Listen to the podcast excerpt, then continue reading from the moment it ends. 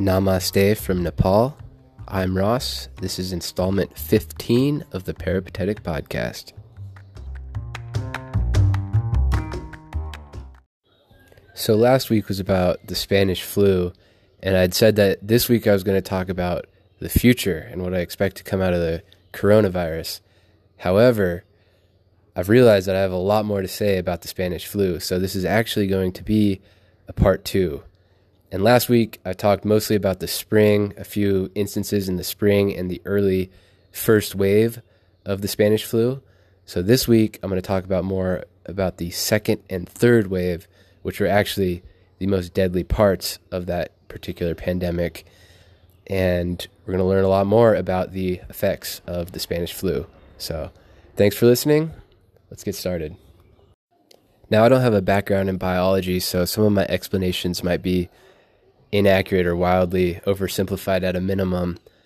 But the, and I'm just regurgitating what I heard from my source, which is again Bruce Fleury from the Great Courses lectures on YouTube. So the flu is an RNA virus, and sometimes a process called antigenic shifts can occur, which causes the virus to mutate, and there's mutated strains that get released. And Bruce Fleury describes it as throwing a hammer at a jet engine. Usually, throwing the hammer will break the engine, but once out of a million times, it changes the engine for the better. And usually the body can get rid of the virus, but every once in a while, a different version emerges. That version may be stronger, it may be weaker, may spread easier, it may be whatever. It, it changes in some way. Last week, I mostly talked about the first wave, which was the spring of 1918. And then the curve started to drop. The number of cases started to go down, number of deaths started to go down. People let their guards down a bit. And then troops started coming back in the summer of 1918. And in August, there was a, a ship that unloaded, and people people were getting sick on the ship. So as soon as it landed at New York, people sprinted off of the gangplank and spread out into the city. There was no controlling it. And all of a sudden, you had 200 plus infected people returning with a mutated form of the disease brought back from Europe. So they, the, what they brought back with them was far deadlier than before, and it spread throughout the country within weeks. The flu eventually made its way to Camp Ratner in Illinois, which had 40,000 troops there was a Colonel Charles Hagadorn who was the camp commanding officer, and he was a real arrogant guy. He ignored advice from the medical staff. Everyone was telling him the army, big army was telling him to spread out the troops quartered there, to you know implement social distancing essentially in today's terminology. And one sick soldier was hospitalized after an exercise with troops from another base on September 21st one week later, 4,100 soldiers were hospitalized with the flu. Now, Colonel Hagadorn continued to ignore calls for quarantine, and he even was sending troops from his base to other bases. In one particular instance, 3,000 soldiers left on a train from Camp Ratner to another camp in Georgia. And in the time it took to arrive in Georgia, over 2,000 of the soldiers were sick, and over 10% of them eventually died.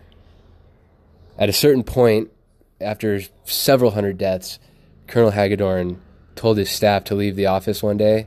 He said, Everyone go home, you're done for the day. He shut himself into his office and he shot himself. It was so bad that some of the army doctors were longing to return to France and to the battlefield because they said that that was easier than what they were dealing with with the thousands of flu victims. And there were rumors going around. People were saying that the virus was a German biological weapon. There was all sorts of conspiracies. And it, it sounds familiar to today. Everyone, you know, has these wild ideas of the origins of the flu public health signs started to get posted everywhere to wear gauze masks out in public and to avoid crowds. And tons of snake oil salesmen came out, snake oil cures like wearing garlic around your neck, gargling with disinfectants like bleach, stuffing salt up your nose, and even magic charms that you could carry around, which supposedly prevented you from contracting the flu. Public gatherings ground to a total halt, sports, music, church, all that kind of stuff that we're seeing today. People stopped hugging and kissing. Everyone had a story of someone they knew that contracted the illness. It was just so widespread, and there was stories in the in the papers about families who would wake up fine in the morning, and then by the evening, every single one of them was dead. So just absolute panic. The most famous city case study was that of Philadelphia because it had a population of 1.7 million, with 300,000 of them having been added in just the previous several months for the war efforts. You know, shipbuilding, munition manufacturing, all sorts of industry around the war effort. And it was so crowded that some apartments in the city would have one mattress shared by three people. So someone would do their shift, they'd come back and sleep, and then they'd swap out with the next guy and then the next guy. And then these little tiny apartments that are normally meant for one or two people would have six or more people in them it was absolute tight tight tight quarters. So on top of that the city's health director dr wilhelm krusen ignored early warnings about the epidemic. He didn't stock up on medication. He didn't implement social distancing. He didn't alert hospitals or doctors about anything to come. He he knew that this epidemic was on the horizon, and he totally dropped the ball on starting the starting people to get prepared for this. The prime example of that was the Liberty Loan Parade, which he knew he'd been told he should advise city advisors to cancel the event, and the Navy was trying to get the city to cancel the event. It was going to be the largest parade. It was the largest parade in city history to sell war bonds to boost morale for the war. And yeah, it ended up happening on the 28th of September, 1918. Hundreds of thousands of people turned out to watch. And as of the day of the parade, there was 200 known cases in the city. And now the flu takes 24 to 48 hours to incubate. And within that period, the cases started just exponentially increasing. It got so bad that nurses had to begin putting people into body bags while they were still alive. Hospitals were losing up to 50% of their doctors and nurses to the flu, so medical students were getting called up who were only who were a year or two away from completing their their education and they were getting called up to act as full doctors. All businesses were shut down nearly a thousand phone operators got the flu. So government, the government was urging people to only take emergency calls, only connect emergency calls. And so the phone operators were actually disconnecting homes, just like canceling their service for anyone that was making non essential calls during this time. For the city of Philadelphia, the deaths peaked about three weeks after that parade and the, the peak death rate was on October 18th when 4,500 people died in a single day. And when all, when all was said and done, 500,000 were infected in the city of, of 1.7 million, and nearly 13,000, 12,900 were dead. So the second wave was short, like we're talking about a month, but it was super intense. So the country as a whole fell victim to dropping their guard, thinking that this flu was over. And then, as we saw, the second wave was what really got people. They returned to business as usual when this thing wasn't over yet. So after that fall of 1918, the rates decreased a bit, and then there was a third wave in early 1919 and this one uh, was actually less lethal.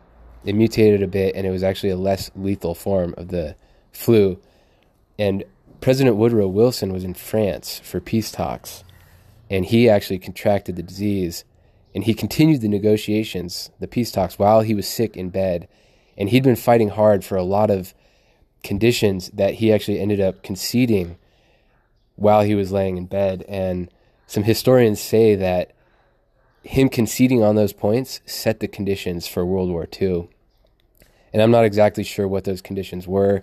I didn't dig that deep into it, but it's an interesting thing to point out.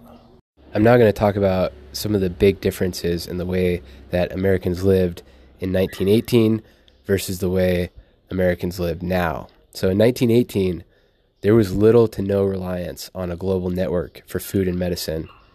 For example, produce wasn't shipped in from, let's say you lived in New York, you're not getting your produce from California or South America like you do today. Your produce was grown within the state, maybe one state away at most, but yeah, everything is much more reliant on your local community and your state. In your medicine, same thing. It wasn't imported from India like it is today. Your IV bags, they're not all made in Puerto Rico like they are today, which, by the way, that was a huge problem when Hurricane Maria happened. Um, that's something to look into if, if you haven't read about that. So the system was far less fragile than it is today. As recently as 1957, the typical family, American family, cooked 90% of their meals at home, and less than 20% of the food that they stored was perishable. Compare that today, 2020, about 60% of the meals are eaten at home. That means 40%, obviously, are eaten at restaurants, depending on somebody else. And about half of the food that we store is perishable. It's in our freezer or it's fresh produce. So most families have little to no storage. Also, back then, 50% of Americans lived in rural areas. So about half and half, city versus rural split. Today, it's about 80 20. 80% live in cities, 20% are rural. So Americans back then were much more likely to live on a self sufficient farm or, at a minimum, have a garden providing fresh produce and to raise animals that provided meat, eggs, milk, you know, the necessities. In every home, it was like standard practice for every home to have larders or pantries, as we call them today, where they'd be storing like several months worth of canned and preserved food, mostly made from their own gardens. And again, nowadays, that just doesn't happen. So, what were the economic effects of the Spanish flu? I couldn't find many hard numbers about the economic effects, but estimates are that the global economic imp- output was shrunk by about 5%. And there w- the hard concrete examples are mail service, garbage services, public utilities all came to a halt. And then as now, movie theaters, bowling alleys, bars and restaurants, department stores were the hardest hit. Thousands of them closed their doors. I don't have a hard number or a percentage that that were, but those entire industries were almost wiped out for there's a huge vacuum. So all these new restaurants and bars and entertainment facilities had to come in and fill the void in the wake of the Spanish flu. There was only one industry that benefited, and that was the drug industry. So I think that we will probably see very similar effects from COVID 19. And also, I'm, as I mentioned in previous show, the majority of the victims were 18 to 40 years old. So we're talking people with young children, new families, people in the prime of their life. And so thousands of people were left widowed and thousands of children were left orphaned. And that had huge, huge effects that lasted for, I mean, decades after that. So all of those things are very possible that we'll see from COVID 19, though on a much smaller scale. So that's it for this show. I hope this finds you doing well. I hope you're safe. Hope you're healthy. Continue your social distancing. Things here in Kathmandu are great. I've had a, a lot of fun. Been doing a lot of cooking, a lot of reading. And this week, assuming public transportation gets back to normal and stuff, I'm planning another World Packer experience on the outskirts of Kathmandu, there's this little farm that I'm looking at spending a week or 10 days at. And uh, yeah, I'll keep you updated as I go. Thanks for listening.